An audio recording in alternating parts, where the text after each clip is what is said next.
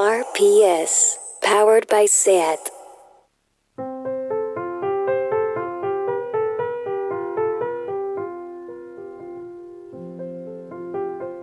Welcome to the weekly review, where two adults and a bright young mind make sense of the world we live in by analysing stuff in pop culture. My name's Johan Wald, and joining me at the oval table we have Ben Cardew III Hello. and Marvai Verdu. Hi. Behind the controls, the one and only Rob Roman, waving to us through a glass screen. And today we talk guilty pleasures.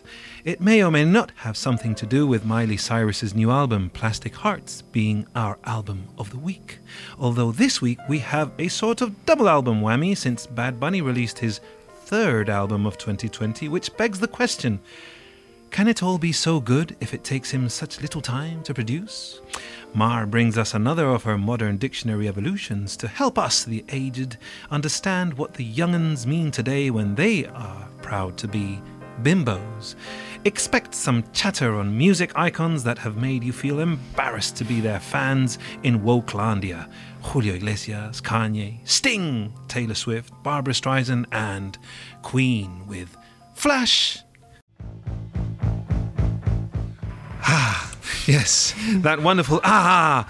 So, Ben, we've opened with Queen's Flash in a special We certainly have. special episode dedicated to guilty pleasures. Is this one? Is this a song that you would not be caught DJing at a friend's wedding, for instance? well, it's the kind of thing that when you were like 22, you'd have been very embarrassed to say you're like. Well, when you're my age, which is a bit more, you really don't care. And if there was a friend's wedding, oh, I would definitely, definitely, definitely put on Flash. In fact, I'm slightly disappointed no one put on at my own wedding. Because Flash Gordon, I don't even. I, it came out in 1980, so I was only two years old, and I, I, I never had a memory of it being bad or or kitschy, and now it's obviously a cult favorite film. Well, my dad's name is Gordon as well, which Oh. helps. And his nickname uh, at the place at the school he worked was Flash Gordon, so it all ties together. Because he was fast at his work, or was he slow? slow? I mean, what else are you going to call someone called Gordon? You know. What, Mar? What do you think of Flash? Do, do you have any concept of what Flash Gordon was? Any like the pop cultural reference? Mm, not at all. Did you watch Ted the movie? No. Ah, because there's a there that's that has a clear homage to Flash. It even star it has a the actor who played Flash. Is, is that the film with the, the bear? The teddy goes- bear. Right, right. I've seen Ted 2, some of it. He's also in Ted 2 Flash. I think he he marries them. The- the- yeah, there was some kind of weird joke about his sperm count or something, if I remember rightly. It was quite quite interesting. So anyway, we, we, we, we decided to think about guilty pleasures because um, you know they've always been a way of our, cultural tastes have been used as social currency. It's how relationships are forged, and there used to be a fear of being caught liking something that was naff or terrible in case you got banished from certain social circles, like with political preferences, but music, film, literature, and art are subjective and less dangerous to discuss at a dinner table. And it was a lot of fun discussing what was considered terrible stuff because you know it, it was an experience you, where you'd be surprised that you weren't the only one who loved Barry Manilow, for instance, or Flash Gordon or something like that. But today it's a totally different landscape, and Mar is the perfect person to tell us about how she perceives how you perceived, my dear, uh, what a guilty pleasure is. Exactly like we were saying, okay, we will talk about guilty pleasures, blah, blah, blah. And I thought, oh my God, I'm like the perfect example of guilty pleasures. But then I was thinking, wait, I, I don't think I can name any guilty pleasure because the first thing that popped to mind was like keeping up with the Kardashians or whatever. But I don't feel like that's my guilty pleasure. Like I wouldn't categorize it as that. And that made me think of a theory that I have now that is that the concept of guilty pleasure has totally shifted in the past like only five years or so. Like, and I'm gonna prove my case. I think like keeping up with the Kardashians. Of uh, many people would say like yes, a, a guilty pleasure, blah blah blah. But now I think it's like more of a basic cultural knowledge. It's not anymore you, something you hide. Like now, if you wouldn't know what there's people that are dying, Kim, or you're doing amazing, sweetie, comes from, it means like you have no basic cultural background because Hmm. you you don't know like you're doing amazing, sweetie is what Kris said to Kim when she was doing her play, first Playboy photo shoot or something like that. It, I, and I don't want to be. Um, like scandalous, but it's like not knowing to be or not to be. Like everybody knows it. Yeah. you should know it and and it means like you know where the society you live in and for example another kind of guilty pleasure would be like liking paris hilton like ah this silly girl who is too spoiled and only lives to party and blah blah blah but now like 2020 now it's it's not a guilty pleasure like oh no i like paris hilton i understand. She is a character and she's a brilliant business mind and and she was ahead of her time and she was playing us all like blah blah blah. Yeah. it's not a guilty pleasure. And this in music as well has happened like i was thinking taylor swift. Then again it's not a guilty pleasure like maybe a few years ago um, it was only this silly girl um, from the south or i don't know exactly where she's from um, that only sings for other silly little girls who are crazy about her Yeah. and she only knows how to talk about breakups and boys she m- may have won a grammy or other awards but she's not that good outside of her fan base but now she's begun to be recognized like you can tell someone oh yes i was listening to folklore and it's not something you hide. And it's like oh my guilty pleasure. Like they will understand that she is a brilliant songwriter and she is amazing at doing what she does and and it's uh, that she puts lots of effort in her song. So it's not something that like a few years ago would have been judged now. So I was thinking, okay, so none of these is guilty pleasures. Like I can tell people I love Taylor Swift and they will not think I'm just a silly girl. They will know I know how to appreciate songwriting and stuff. So who are, who uh, what is the guilty pleasure now, right? Like Well, before you continue, Ben and I were talking about the, the shift in paradigm with the whole perception of, um, especially female pop artists. Which, which you were saying, it's like, Yeah. oh, it's uh, there used to be this sort of really rank thing of it's silly girl music, and now you look at the major music websites like Rolling Stone, like Pitchfork and stuff, and they're all seriously, credibly reviewing pop albums by Ariana Grande, Taylor Swift, uh, BTS, Blackpink.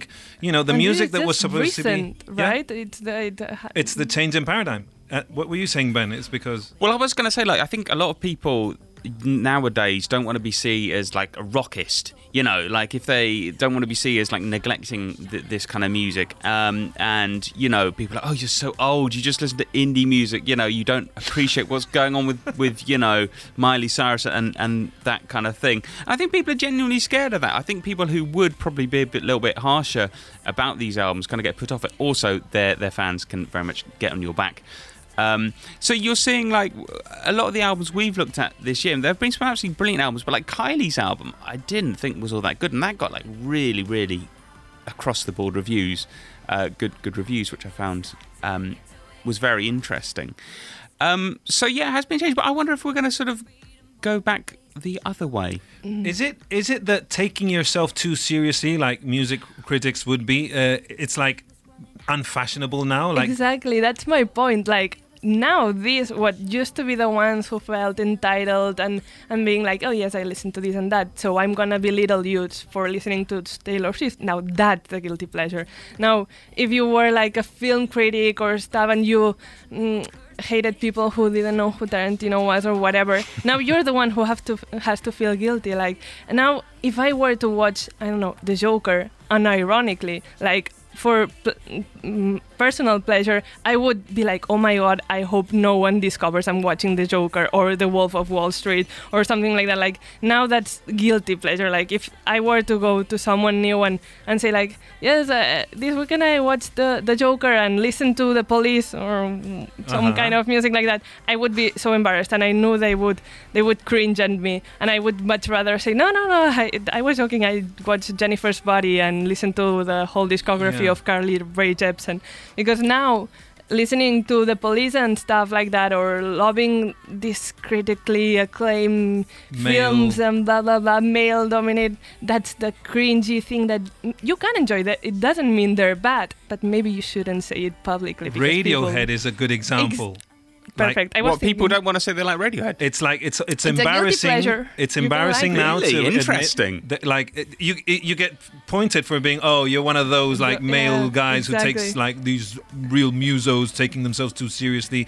It's true. Like every time someone has to, I I, I have uh, some people on Facebook like Juanjo Saez, who's a very uh, he's a pop cultural reference here in Spain who uh, who's an illustrator, and he's tirading against all these bands that we loved in the 90s like Smashing Pumpkins, Radiohead, and stuff. Say you know, kind of defending some or REM. You know, it's like you know, it's like oh, this band is terrible. To how how were we so duped? And it's like, hang on a minute. Uh, so now REM is a guilty pleasure, you know. Whereas 100%. for years, you know, you'd read Uncut magazine or Mojo, which were the, the two music bibles. You know, it was like, oh, REM was on the cover. I don't know how many times, and now it's like a, an embarrassing thing. But you know, when that happens, I always think it's people who are like really ashamed of their own tastes. You know, it's like, oh my god, did I used to like this? Well, I've got to like eliminate it. You know, nothing like the Guilty Zia, the freshly Yeah. converted, and I don't think that's a good thing. Oh, no, it you know, it, it- yeah. But it's fun. I glad, yeah, yeah, sure. it's hella fun. it, I always imagine guilty pleasures is what would I be ashamed to say to someone new? And maybe you love um, any of these bands because they're good, but maybe you wouldn't want to say it to a person that doesn't know you, and that's what makes it a guilty pleasure. Like it doesn't mean they're bad or they weren't good at the, the time they were out. It means like now maybe the things have shifted and maybe you shouldn't. All right, let's let's let's do. I, I've got. Let's do a test. All right. It, it's all our first day on a new university course, right? Which is pretty embarrassing, kind of thing, right? And we sit down next to next to someone, and we make conversation, and they say, "Oh, what kind of music are you into?" Right? What would you say? Aha! What a good experiment. Because, all right. Uh, ooh, is- uh, I'm cringing already. Exactly, imagining, exactly. imagining what pretentiousness I'd come out with because I was the worst. I, I admit it. I, I am guilty of, of using pop uh, culture, you know, chin stroking culture, as a way of advancing in society, of, of trying to get some good reputation with the cool people or people who had power to give me jobs. Um, mm, yeah. Come on, what about you, Johannes? Johannes, Uh, what would you say? Mar. I think now that I have to prove my point, so I'm gonna say like, since I I just saw my Spotify rap, so I'm gonna say like someone like La Zowi or Bad Bunny, like yes, everybody's listening to that. So what? Maybe you are too. So um, mm, let's bond with that. I also have Tame Impala, but maybe Tame Impala is a guilty pleasure. Like um, Yeah, it's kind cl- it's there, isn't Yeah. it? It's there. It's there. Because there's also the fear of of of sharing the tastes of what is perceived to be the basic.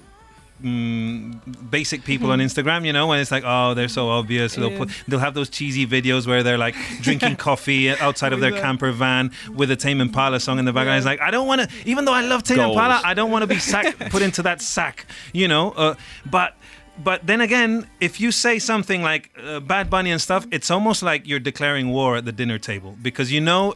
It's almost like saying you you like a like a, a really uh, extreme feminist uh, group, you know, and you know that you're gonna have the three cuñados like, oh, that's it, But ay la I guerra. think I think Bad Bunny is the safe option now. Like you, nobody nobody will be against it. Maybe some people will be like, oh, I don't like it. I don't like him that much, or or maybe, but nobody will be like starting a discussion with you or something. Go on, Johan. You haven't answered. What would you say? So you're into music, Johan. What do you like? Well, you, s- if if I, I no, you're here now. Uh, we're at university.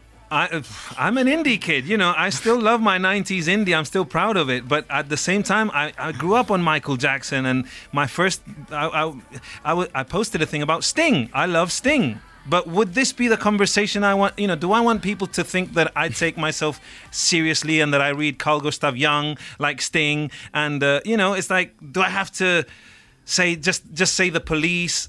It's because I like too many things. So I, I know, I know, Ben. You've put me in a in a, in a gridlock. I don't see, know. see, what- Michael Jackson. I love the Wu Tang Clan. I don't know, it- but but you know how, how I always think when you talk about your musical tastes, I'm at that age now where I need to use it to steer a good conversation and find Right, common right. ground. But if if it was 30 year old me, I'd be all like, yeah, Interpol is my thing, and Radiohead, and all the typical bands that now you gotta you kind of have to be embarrassed of saying.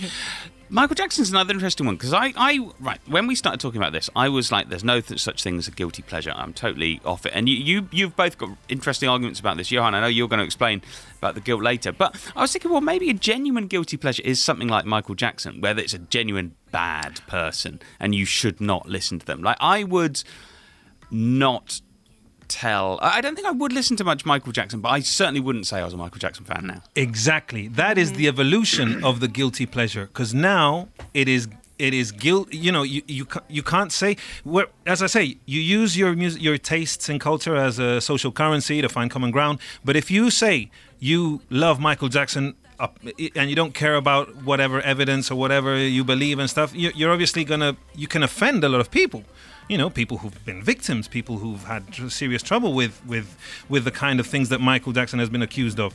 Or it's like saying uh, you know there, there's always a, a debate of Woody Allen. You know you have people staunchly defending that he's innocent and stuff. It's like it's not defending the person Woody Allen. It's like you're you're you're being complicit with things that have have historically always not favored victims. You know you're you're being part of a system. So that's a that's that's the interesting part of how these guilty pleasures have, have evolved. So, right. I've never seen Keeping Up with the Kardashians, Mark, and I was one of these people who, who uh, when you mentioned uh, there's people that are dying, Kim, or you're doing Amazing Sweetie, I don't, I literally don't know where they come. It- Uh, so, what, don't what do you think of me? What do you think of me now? Every single I, episode. I've watched this. like I haven't read Hamlet, but I know to be or not to be. but it's like a, a quote that Hamlet. It's a play, Ma. It's a play.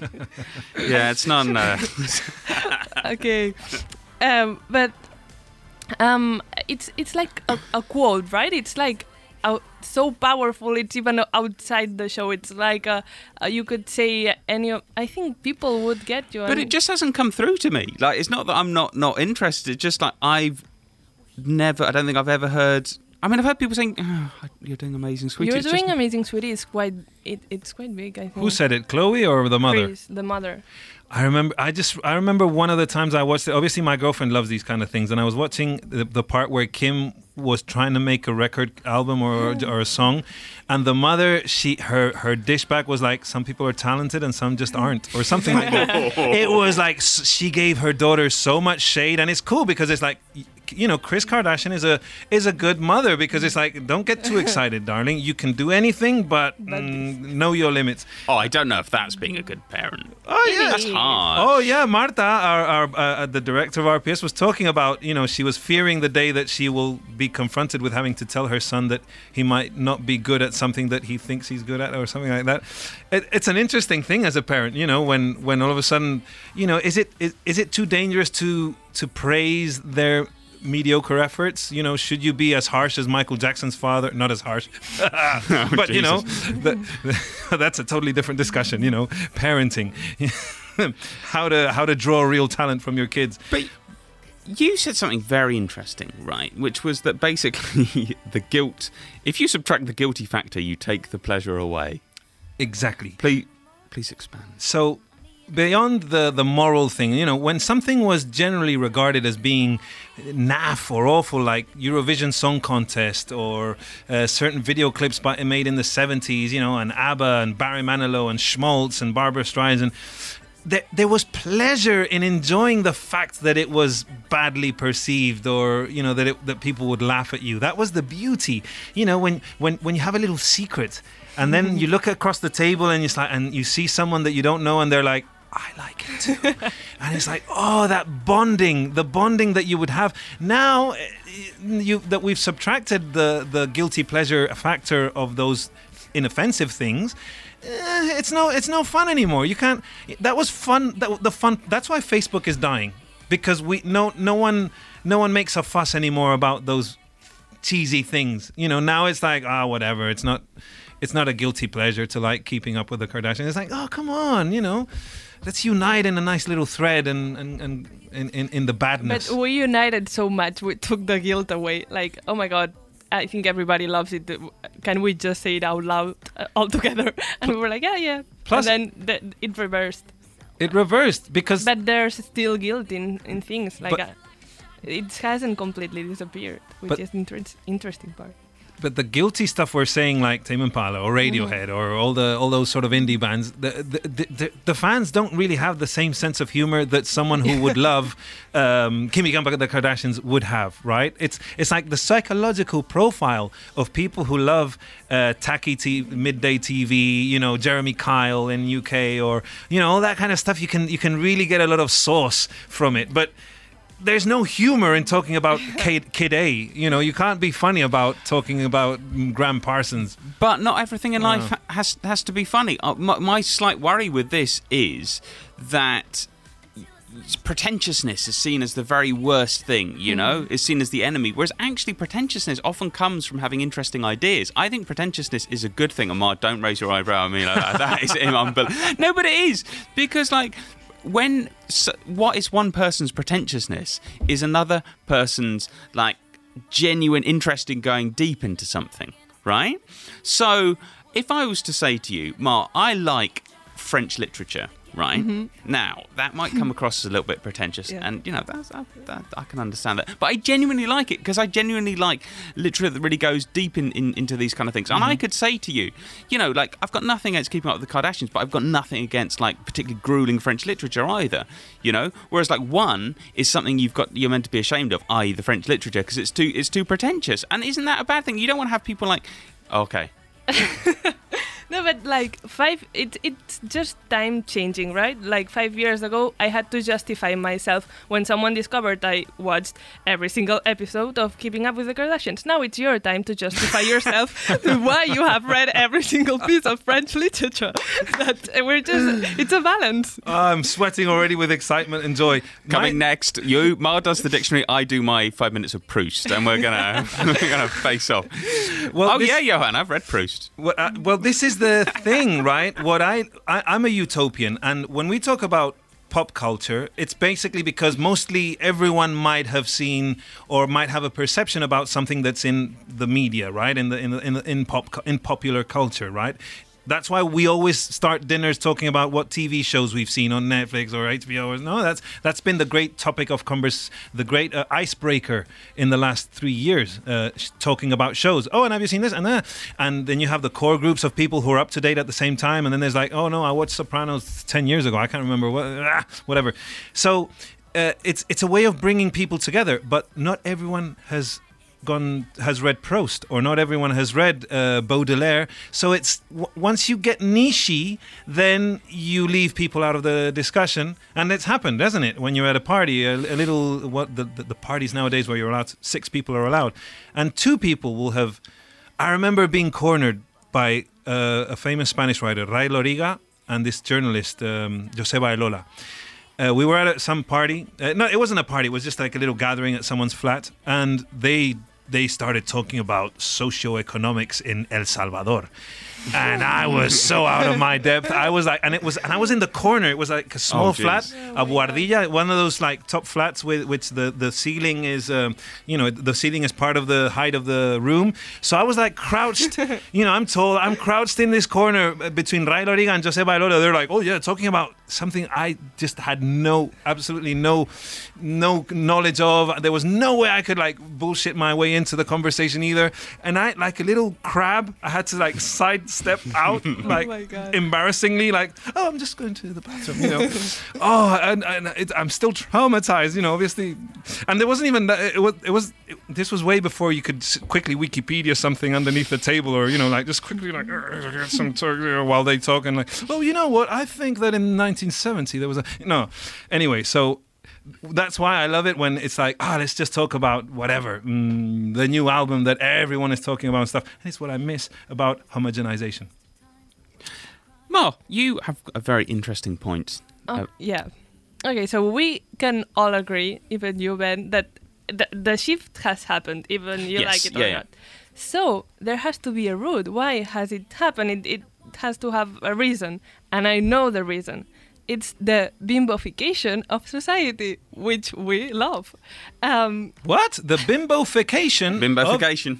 and I'm gonna explain. like as in bimbo, uh, bimbo. Exactly, because bimbo, um, has been known as this shallow, air, artificial, air-headed woman who only caters to that male gaze and blah blah blah. But it's not anymore because in the magical place of the internet, we're now reclaiming this word as this hyper-feminine woman who doesn't judge other others in general, but not for body modification, and is also pro sex work, uh, sex work, and is also super confident in herself and her sexuality, and is super duper hot.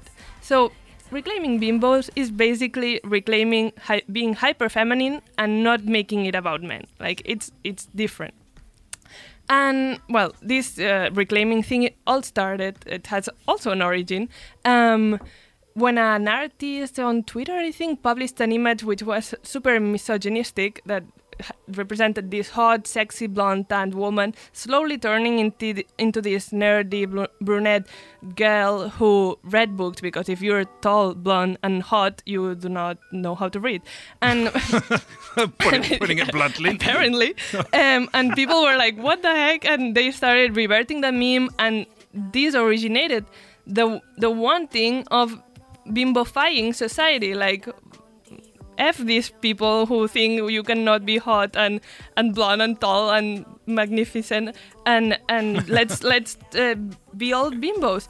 And and there's now lots of memes about it but it, this has brought lots of good things which is um, I don't know, being hot, being confident, treating other people nicely, and I think this is a great um, evolution that we can all embrace if we are mm, together in it. And I feel uh, at least a part of of the world is already on it. So if if we can take this out of the internet and make it everybody, we can have a 2021 bimbo fight year and uh, it would be amazing we already have like who would be our soundtrack like kim petras rina sawayama slayyyter kero kero bonito we have a lot of women who are already would be super pro bimbofying the world and and, and i'm here for it and and i, I love that um, guilty pleasures have shifted i love that it means because we're all bimbos now and and, and i can wait How do I think? Okay, I, I love it, and, and, and I love seeing Megan Thee Stallion and Doja Cat and and all the you know that, that whole uh, or or Bad Gyal here in Spain. You know, she's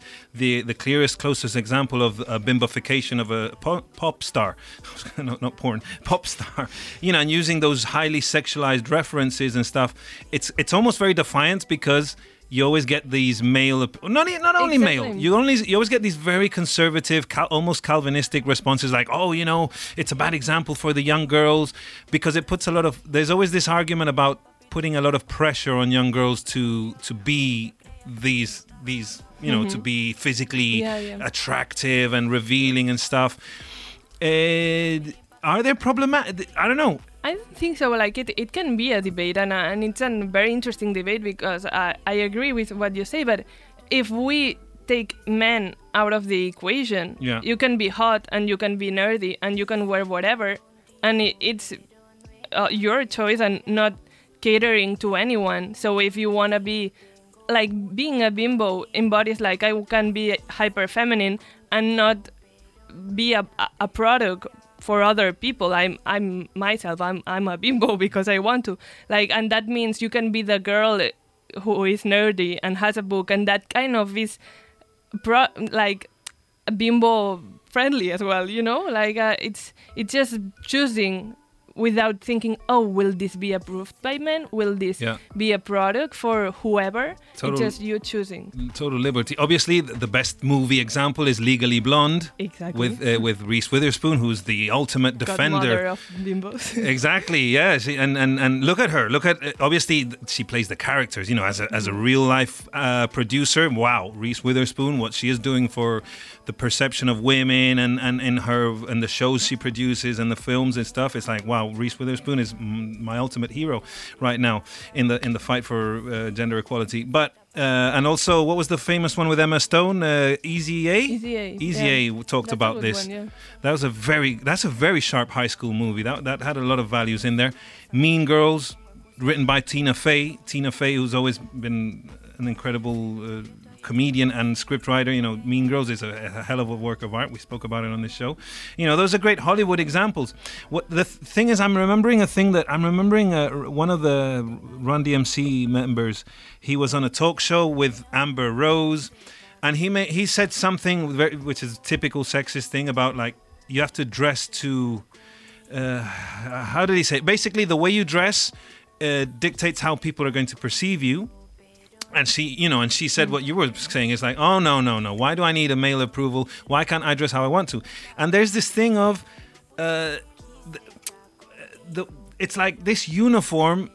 It, I, you have to think that a lot of men still need to be re-educated in this whole thing, right? Like it's it's a lot to expect of men to not get aroused, to not tr- mm, uh, to learn to treat women with respect when they're dressed like uh, in a way that means uh, business in a way? I don't know like dressing like you're going you're you're in a club on a on a on a go-go platform no? That, I guess that's the complications. It's like look I understand what you're saying Mar. It's like uh, it, it shouldn't be women's responsibility. It should be all our responsibility to treat people with respect at all times. And just because you're wearing a super short mini skirt and you're, you know, with your high clear heels, remembering Chris Rock, clear heels, you know, keep your daughter off the pole, keep your daughter away from the clear heels. Wear clear heels with pride, you know, but it, it, it's going to take a lot of work still because there's a lot of dangers involved right? If, if if you're walking outside of a club at three in the morning on your own in a taxi even you can face a lot of danger by dressing this way and so i don't know it's it's it's it's, it's all those complications i guess. It is.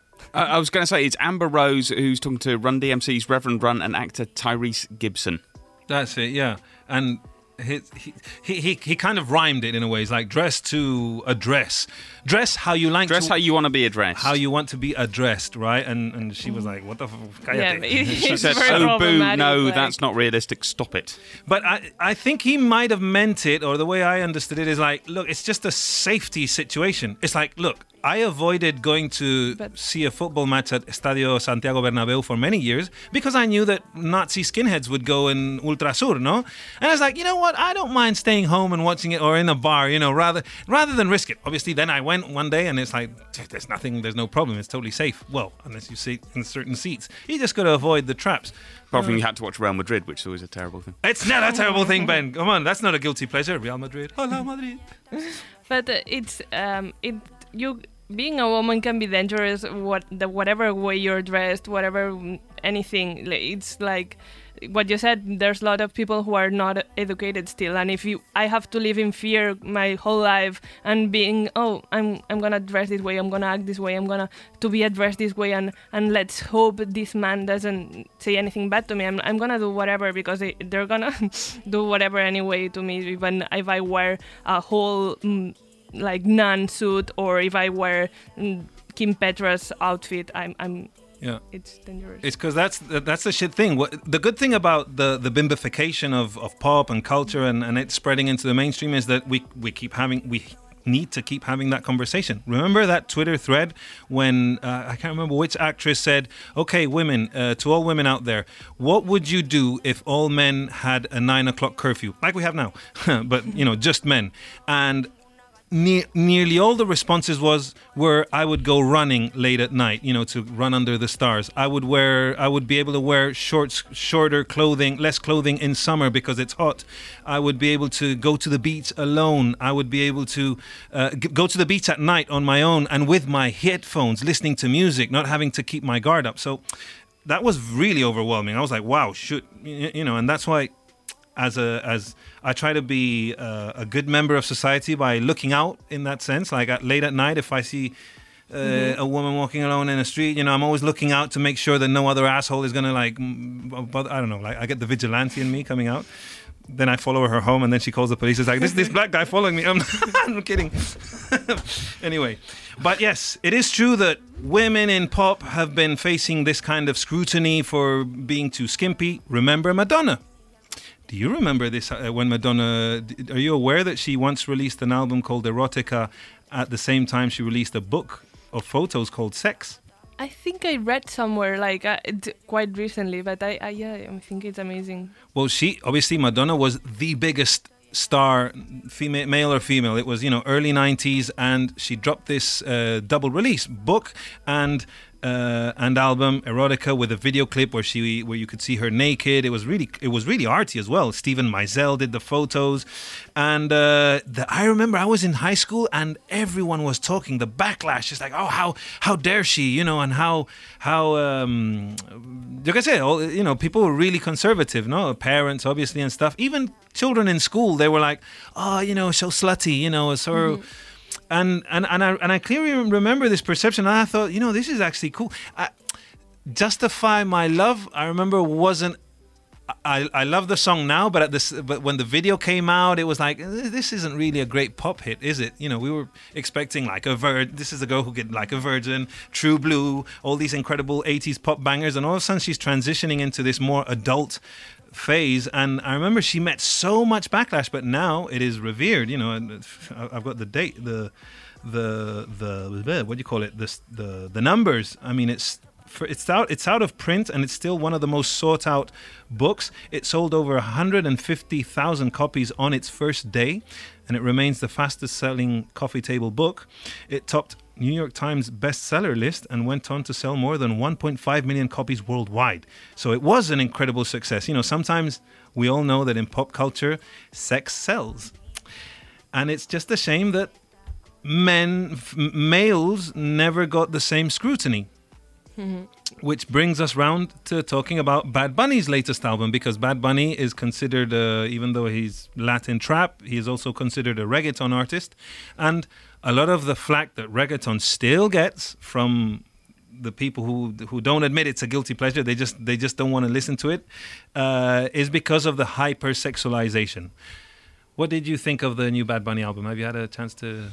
Well, I thought it was quite interesting um, that we're talking about it with guilty pleasures because it kind of has um, some really interesting parts that kind of really um, the rock bits in it are very strange indeed. Like there's like a song that's kind of like a sort of uh, half cheesy cover of like smells like Teen Spirit. There's loads of like stadium rock. There's uh, some there's some very 80s sounding stuff as well. Um, which I thought was quite interesting. I mean, basically, if you, uh, our, our, friend Taylor Swift, right? Yeah. Her her album, basically, you know, we, we were starting off um, it came out when we were all in quarantine, and she made this like kind of small album because she didn't have to go on tour, she didn't have to go and play stadiums, so she kind of made this really beautifully mm-hmm. kind of relaxed, staying at home, lovely album. And Bad Bunny, what he did is basically he envisaged what would happen in his final tour in 2032, and he went absolutely madly big stadium. And it sounds at times to me like basically he wrote these songs as demo, and then he went straight to like this is the version I would have played like 10 years on, if you see what I mean. So this is like the version if you really know the song and I try and do something differently. So I'm going to like crank up the guitars and everything. It was a really fascinating mix. What do you think, Mo? I wasn't expecting it at, at all. Like, uh, um, the last two albums he put out, it was kind of the same one because the the second one was the like a second part of the first one. But and this I was like, oh, okay, uh, um, these guitars and Bad Bunny in the same album, okay, and then yeah, the lyrics are kind of emo or yeah, against. There's a like emo trap song on there, isn't there? And and I was like, oh, okay, I it's like not my favorite. I, I like the OG Bad Bunny, the, the reason why he's famous, but uh, it's so unexpected. I'm not against it, I guess. Like, okay, you want to put this weird album out? Like, yeah, why not? um, the, there are songs that I, I would have never expected to hear from him, but I'm I'm okay. I do. It's kind of an interesting mix between like applauding for me anyway, applauding the fact that he does something differently, and kind of wishing he'd played to his strengths because I think we can safely say rock music is not one of his strengths. no. Um, I mean, some of the the the the the rock bits on this really do make me. I mean, Yo Visto Así is pretty horrible. I think I think we can agree. Yeah, yeah, I know which one you mean. Yeah, uh, because I it came up to my head and and I remember imagining like um these kind of movies where Lindsay Lohan what, um played as a teen where she has a rock band and she's yeah. Uh, and I imagined Lindsay Lohan playing. Yeah, yeah, it's, it's, very Saved by the Bell. Although you probably haven't seen that, have you? No. Okay. but they're bringing it back, I think. They are, yeah, yeah, yeah. Uh, Saved by the Bell, starring. De- the star of Showgirls. Uh, uh, Elizabeth. Elizabeth Someone. Berkley, sorry, damn it. Ah, Elizabeth Berkley, another example of a guilty pleasure. Showgirls, now revered. Uh, See, I, I kind of love like Renaissance people who are like, yeah, I can do a bit of everything, and then sometimes you're just like, oh no, but actually you can't. You're not very good at that, you know. And like, who's going to tell Bad Bunny that he's rubbish at rock? I Nobody, mean, us. because but- he's so uh, he's so famous. He might might know himself. It's not the best, but he's like, ah, I can do it. I'ma do it. Okay, so my qualm with Bad Bunny is, as I said in the intro, if he's releasing so, if he's producing so much material in such short time, and it's not even like mixtapes, because sometimes like Drake or other kind of artists, they, they get away with saying, look, this is a mixtape. This isn't the best of what I can do, and it's like quite decent. You know, as a fan, you think, oh well, this is quite good. You know, as a mixtape, but but the fact that these are three albums in one year it makes me question. Because first of all, I, I, I personally, it's not really my style of music. Whatever, I'm a Radiohead fan, proud. Um, but remember how back in the day, all artists would make it seem like it was really hard to produce a masterpiece, right? It was the it took them a lot of time and depression and and they'd battle with drugs and alcohol and insecurities and they'd fight with the band members. And then by the time they'd released it and they'd take it on tour it was like a, a triumphant victory lap right? It's like wow. And and there was this perception of wow look at this. Look, it, you could feel that it took a lot of sacrifice. But this the fact that a lot of bad bunny's music is made with the same type of laptops that we use and that really so many people have demonstrated that if you look at a couple of YouTube tutorials, you can pretty much learn how to make music mm, like the stuff that you can hear on Bad Bunnies. I'm not saying he's not in, incredibly talented, he is. And he obviously has something special that he is so massive. But it's, I don't know if it's just the general criteria that has lowered the bar and it's more about his. I was I remember Manso was talking about this, a local Barcelona producer. It's like you have to be not only a musician and a producer, you also have to be a bit of an influencer in the sense of how you put the message out there, how you you control your own music and the way it's perceived and your persona. And it's like I remember back in the '70s, you you didn't know what a lot of the people making the records looked like, uh, you know, except for the more glamorous ones and stuff. But a lot of these talented musos, you know, it was it was just their names on an album, and it's like, wow, the music spoke a lot more. And now it's so much personality, personality. Well, yeah, he's an interesting person, isn't he, Bad Bunny? That's one thing I've always I've always thought about him. You know, through his his um, fashion choices, for example. Uh, and we were talking recently, weren't we, about when when he was on Jimmy Fallon. Um, and calling attention to the murder of transgender woman uh, Alexa Negron Yeah. Luciano in, in, in Puerto Rico. Yeah. and you know not all pop stars would do that you know would take that which is why I, I, I feel kind of very well disposed to him not just because that, just because he, he's like an interesting interesting kind of person. You don't know what he what he's gonna do. And almost he's one of those people that almost everything he does would make sense. Like if he made like a jazz album next you'd be like yeah i, I, I sort of get that. I'm not saying it'd be good but you'd be like yeah i, I, I sort of get that. And I, I think it's brilliant when people are, are in that position they can pretty much do what the hell i mean if, if like if bad bunny wrote a book for children, you'd be like, oh, right, yeah, that's pretty good. And if Bad Bunny wrote a pornographic novel, you'd be like, yeah, I, that, that's kind of in keeping, isn't it? And like, there's not that many artists you can say that of. Well, that's what I mean. agree. It's the popularity contest. They're ticking the boxes. One of my, and it's not a guilty pleasure, one of my pleasures is uh, idolizing Princess Diana. And she invented the thing about going and taking pictures with mm, impoverished children. And that made her popularity burst through the roof. Even She was already popular and she was already iconic. And as soon as she started walking through minefields, that was when, boom, everyone just adored Princess Diana and hated Prince Charles. Well, that's what Bad Bunny is kind of doing. It's like I'm gonna speak up for trans people. I'm gonna use my platform to to even like the other day his performance at Latin Grammys playing with Las uh, Atípicas. You know these these these these elder women who play in folkloric covers in Puerto Rico. You know it's like he's using well as Jay Z said in that song "Every Day a Star Is Born." Platform, platform, platform. You know it's about using platform. It's it's beyond music. So it's like, okay, this is the world we live in today. Uh, and it's almost like a guilty pleasure, if you like, an artist that doesn't do their part for some cause. So it's. It, it's something that celebrities get flack for. Sometimes it looks like they're just doing it for, as I say, uh, as a popularity strategy. And I'm not saying I do genuinely believe that it is in his heart. It who, one of my other this is a guilty pleasure. Sting. I don't know if we should talk about it yet or should we just play a little bit of Bad Bunny to give our listeners a little bit of a break from our voices. So I brought it round to Sting because the, if if there if ever there is a guilty pleasure, it's it, it's it's Sting. But uh, because we're running out of time, I think it's time we uh, well just basically say the, the Sting did a lot of um, beautiful charitable work. He's always done it and stuff, but you still think uh, he's still very unpopular. it hasn't worked for him, but I love him anyway. But it's it's we album of the week. Album of the week. Yep. And again, What it a goes- shit segue, by the way. I was like trying to find a link from Sting to Miley Cyrus, and uh, if only you know. Okay, Miley Cyrus has gone for the kind of '80s new wavy sound that would be heard on Police records. There we go. Yeah, I think there's quite a lot of links actually. There's just, like her her new album really does uh, very much call back to uh, the 80s Plastic Hearts. I mean, you know, there's reference well 70s and 80s. There's references like Joan Jett is on it, for example. Billy Idol's on it for for crying out loud. You don't get much more more 80s than that.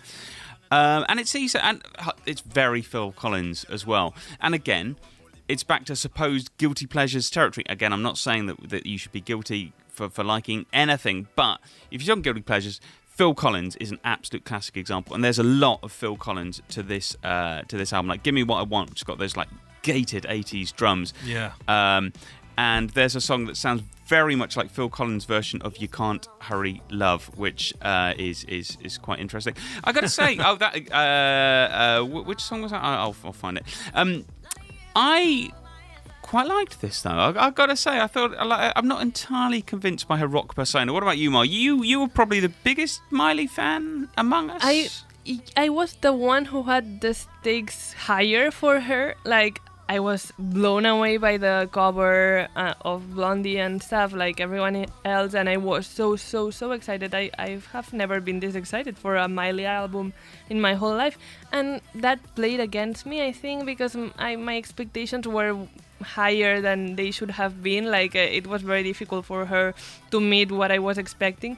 So um, the first listen I was like, no, I don't like it. But now, looking back and taking it all the pressure away, I, I'm I think I do like it. I I'm trying to forget the Mar that thought that she was gonna put out like the best rock album ever, and she it all everything was gonna be like the um, Hearts of Glass cover. Just thinking, okay, Miley put a new album, let's hear it. I think I like it, and there's good songs. There's others that maybe I didn't like as much, but I do like it, and I think she's uh, on the right way to to being her most like herself in this album. Do you, do you think this is most like herself? Because she's she's done indie rock, she's done kind of like hip hop stuff, she's done country, she's done electronic music. Why do you think this is her? because um, I think like it's it's the one she looks more more comfortable with. Like the other ones were kind of off Mm. for some reason, and this one she looks comfortable. Like I think mm, she would have felt better maybe if some of the tracks were not so overproduced. Like some of them felt like really thought of and really like meticulous or something. But um, uh, I do think she at least she's on the right track to being more like herself. I I I feel just like you, Mar. I think it, this album screams wasted opportunity because she built she built it all up with the with the covers, right? And and everyone, including like rock fans that I that I have on social media, they were like, "I am liking this." You know, I believe her. I believe her as a rock uh, as a rock performer, but not not much on this album, in, as in songs, brings out her iconoclasm like her rendition of Heart of Glass or Zombie or the, the new remix mashup with Stevie Nicks. Because while we may appreciate her leadership with her career, and no one can doubt her strength as a performer, it's a shame she didn't turn for help on some of the songwriting. All the greats had, you know, Michael Jackson had songwriters. Even though he could write and you know and, and write to his uh, to his style, he would have the best people in a studio. Miley can afford, and she's got Ryan Tedder again, right? Who's the you know he had this hit as uh, for on with his band OneRepublic, but he's also a very certified uh, songwriter for other pop stars. He wrote Halo for Beyonce. You know, there's no Halo in this album. Midnight Sky, it's a very good song, but the best ones for me are the ones produced by Mark Ronson, and funny enough, it's the ones where she sounds almost most country, or at least one of them. And it's like, why didn't you just get Mark Ronson on board the whole thing and do a back to black, but a la Miley doing 80s new wave rock? Because he's a he's a very good music encyclopedia, Mark Ronson, and he knows how to recreate new songs based on old formulas, like he did with Back to Black, like he did with Bruno Mars in Uptown Funk. He took that New Jack kind of mm, Prince funk. You know, he he's a master and he's got incredible good taste, and that's what's lacking here. But wasn't I? I sort of thought that the covers were her way of saying, "Look, this is me. I'm doing rock." It's like to get that out of the way. So like by the time the album came, it wouldn't be like a big shock. It was like clearing it. It was like, okay, okay I can do hmm. rock. I can sing zombie, and now this is my my version of rock. And I think it's kind of her voice is pretty well suited to it. Like she really like gives it some on on these Oh songs. yeah, yeah, yeah. Vocal performance is totally up. In fact, I like her vocal performance on all of the songs, nearly all, all all of them. It's the it's the weight of the songs. You know, she had, as you say, she had a, a runway now to take off. And even though she's a huge icon, she's an icon. Miley Cyrus is an icon. She's no longer Disney. She's no longer Hannah Montana. She's she's done world tours without backing dancers. She bang, the Bangerz tour was an iconic thing, like U2's Pop Mart tour or Achtung Babies tour. You know, we talk about bangers, and we're gonna keep talking about the Bangerz tour from years to come. Like, wow, this a lot of young pop stars are gonna say, "Oh, I was inspired by the Bangerz tour," but you know, if if the day when the day comes of touring on the back of this album and creating a show around it, there are a couple of songs that you know they've got the hand claps. You can create some moments, and some of the songs might grow into the the psyche, but the the album opener. What the fuck do I know? It's it's very unmemorable for an album opener. I, I, one thing I did find with this album was it kept on reminding me of other things like W2TF, Do I Know? Um, reminded me a lot of uh, The Cure's Love Song.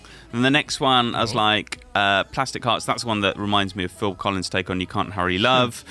Uh, Prisoner remind me of uh, Olivia Newton-John on Physical, which Yeah. actually uh, in, interpret interpolates. It's practically a rip-off. Well, no, no. Officially, they do. They interpolate it. It's in, it's in the credits and everything. Ah. Um, and it just kept on sort of reminding me of things. Now, is that because I'm too old? Potentially, but I, I find that a little bit annoying. A lot of it reminded me of the Beatles as well, which I was not expecting. Yeah, she she got Dua Lipa on Prisoner, and uh, neither of them really shine as and Dua Lipa. You know, she can shine just by clicking her fingers, but uh, I don't know. I didn't get like the power kind of you know when you put two incredible flavors together and it becomes better. This this was like when you mix two things uh, two things in a drink and it's just some kind of brown paste that tastes. It isn't really that sweet and it isn't really that chocolate.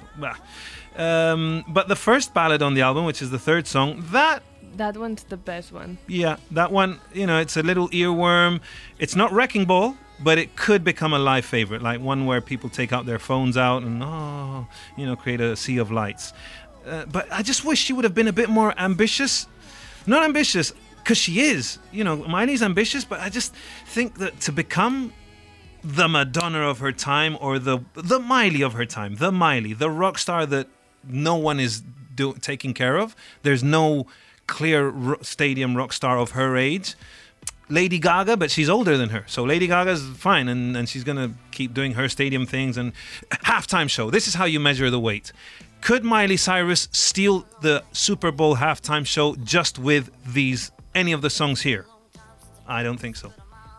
Yeah, but that's that's a bit harsh. I mean, you're not going to do a super, you know, a, Super Bowl show just with songs from one album. And Midnight Sky is an absolute banger. That's one of the songs of the year, right? And the way she came back It is. with the remix actually featuring Stevie Nicks, that is a power move. And in a halftime show, if she brought she brings on Stevie Nicks, then it will be a good moment. And obviously, she's got Wrecking Ball and and Party in the USA and stuff. But this is what I mean. None of it is as strong as global icon stadium filling oomph that I'm used to.